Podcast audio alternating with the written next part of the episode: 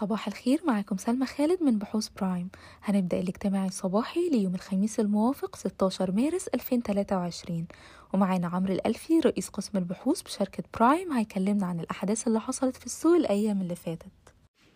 صباح الخير. إحنا بقالنا فترة بنشوف ظاهرة إن سوق الأسهم المصرية بيعيا لما الأسواق العالمية بتعطس. لكن الأسواق العالمية الأسبوع دوت ما عطستش مرة واحدة دي عطست مرتين.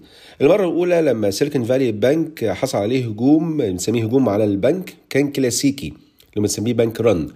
وتاني مرة لما Credit Suisse Group فقد المزيد من الدعم من السعودية أو على الأقل ده اللي تم الإعلان عنه في الميديا أو في وسائل الإعلام. خلونا نتطرق للعطستين واحدة ورا التانية. بالنسبة للعطسة الأولى الخاصة ب Silicon Valley Bank حصل فيه هجوم عليه أو هجوم على البنك bank run بنسميه ذاتي التحقق. لأن البنوك على عكس الشركات لا تتحكم في جزء كبير من ال balance sheet بتاعها أو ميزانيتها العمومية. والجزء دوت هو الودايع تحت الطلب اللي موجود في جانب الالتزامات.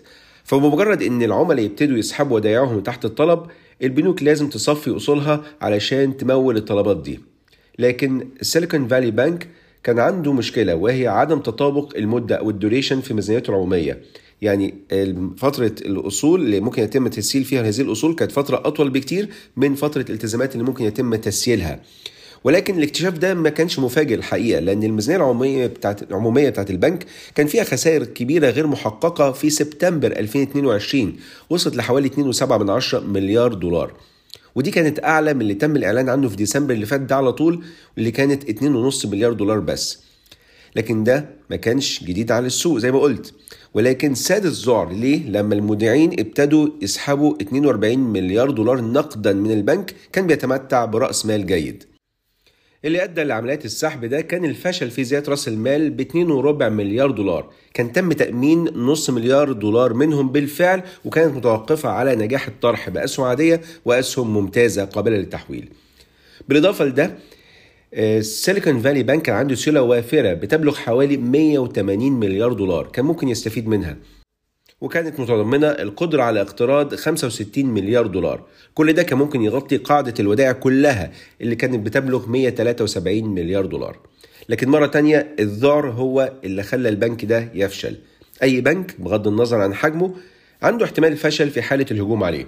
ما لم يتدخل البنك المركزي لضمان فلوس المودعين وده اللي عمله الاحتياطي الفدرالي الأمريكي في حالة Silicon Valley Bank أما بالنسبة للعطسة الثانية وهي Credit Suisse Group إحنا بنتكلم هنا على SNB واحد مقابل SNB آخر. ال SNB الأولاني هنا اللي بنتكلم عليه هو البنك الأهلي السعودي. كان في أخبار إعلامية بتقول إن البنك تخلى عن Credit Suisse Group. واللي بيمتلك فيه حصة حوالي 9.88% وإنه مش هيقوم بضخ رأس مال مرة أخرى لكن في وقت لاحق تم توضيح إن التعليقات ديت تم الإدلاء بها. وتم إخراجها من سياقها واتضح إن البنك الأهلي السعودي مش هيقدم في الوقت الحالي دعم في صورة رأس مال ل Credit Suisse Group لأن ده معناه زيادة حصته لاكثر من 10% وده بيتطلب موافقات ومزيد من الافصاحات وفي وقت لاحق يمكن بالليل الأمس أعلن Credit Suisse Group إنه حصل على قرض بقيمة 54 مليار دولار من ال SNB الثاني اللي هو البنك الوطني السويسري وهو البنك المركزي السويسري. وهيتم استخدام جزء من المبلغ دوت لإعادة شراء ديون بقيمة 3 مليار دولار اللي انخفضت قيمتها طبعا في السوق وهيبقى حاجة جيدة أو أمر جيد جدا بالنسبة ل Credit Suisse.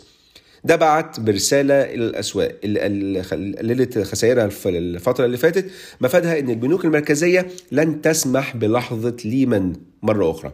لحظة ليمان هنا بنشير طبعا للي حصل في 2008 وانهيار بنك ليمان براذرز طب كل ده يعني إيه بالنسبة للبورصة المصرية؟ إحنا يوم الأحد اللي فات كنا قلنا إحنا متوقع إن إحنا هنشهد رحلة مليئة بالمطبات وقد كان.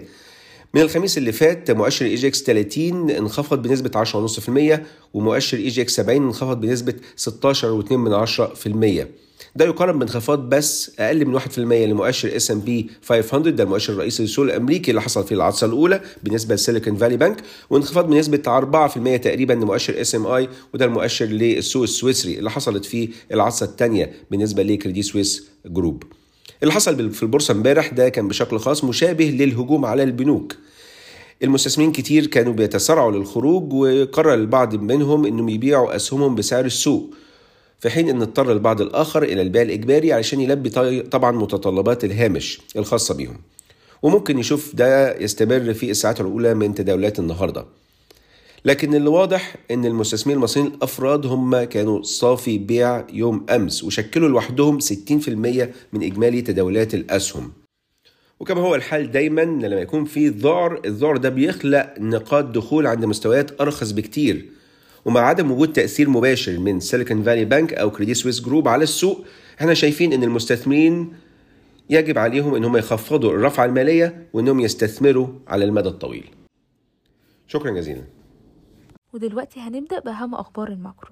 وأول خبر معانا إن كنا قلنا إن 100% من أسهم شركة مصر القابضة للتأمين انتقلت إلى صندوق مصر السيادي وإن صندوق مصر السيادي بيخطط لطرح من 10 ل 20% من الشركة القابضة للتأمين لمستثمرين استراتيجيين وإن البيع ده مش هيأثر على خطة طرح الشركة في البورصة. أما الخبر التاني فهو إن صناديق سيادية خليجية بتبدي اهتمامها بشراء حصص من أسهم صافي والوطنية. وده عقب إعلان الحكومة المصرية ببدء إجراء طرحهما. مشيرة إن حصة المستثمر الاستراتيجي قد تصل إلى 25 ل 30% في كلا الشركتين. أما بالنسبة للخبر الثالث فقال وزير المالية المصري امبارح إن الحكومة هتبدأ طرح بعض الشركات اللي كانت أعلنت عنها قبل كده في إبريل وإنها كمان ممكن تضيف 8 شركات لل 32 شركة اللي كانت أعلنت عنهم وإن البرنامج ده هيضم خمس بنوك من ضمنهم بنك اسكندرية. أما بالنسبة لآخر خبر في الماكرو فأعلنت شركة النصر للصناعات الوسيطة الانتهاء من إقامة مجمع الأسمدة الأزوتية بالعين السخنة واللي بيتكون من ست مصانع وهما مصنع لإنتاج الأمونيا ومصنع لإنتاج اليوريا السائلة ومصنع تاني لإنتاج اليوريا المحببة ومصنع لإنتاج حامض النيتريك ومصنع لإنتاج نترات النشادر ومصنع لإنتاج النشادر الجيرية. أما بالنسبة لأخبار الشركات فمعانا زميلتي أماني شعبان هتكلمنا عن نتائج شر... عن نتائج شركة مصر لإنتاج الأسمدة MOPCO أعلنت شركة MOPCO عن النتائج المجمعة لسنة 2022 واللي أظهرت ارتفاع في صافي الدخل 51% على أساس سنوي ليصل ل 7.2 مليار جنيه على خلفية ارتفاع 84% في الإيرادات اللي وصلت ل 18.8 مليار جنيه. ارتفاع الإيرادات ده نقدر نقول إنه كان بسبب ارتفاع أسعار أسمدة اليوريا العالمية من جانب وانخفاض الجنيه من جانب آخر.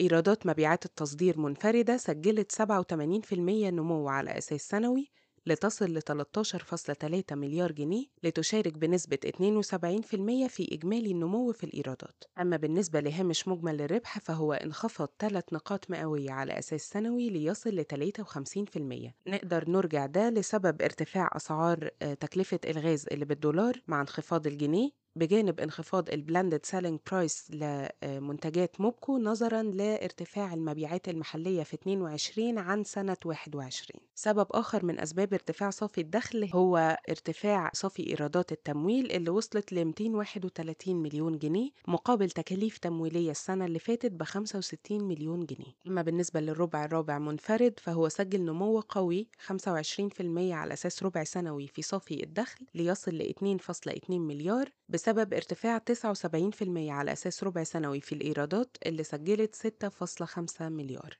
سهم موكو حاليا بيتداول على مضاعف ربحية 4.4 مرة والعائد على حقوق الملكية وصل ل 21% وبكده نكون خلصنا أخبار النهاردة وشكرا لاستماعكم الاجتماعي الصباحي وصباح الخير.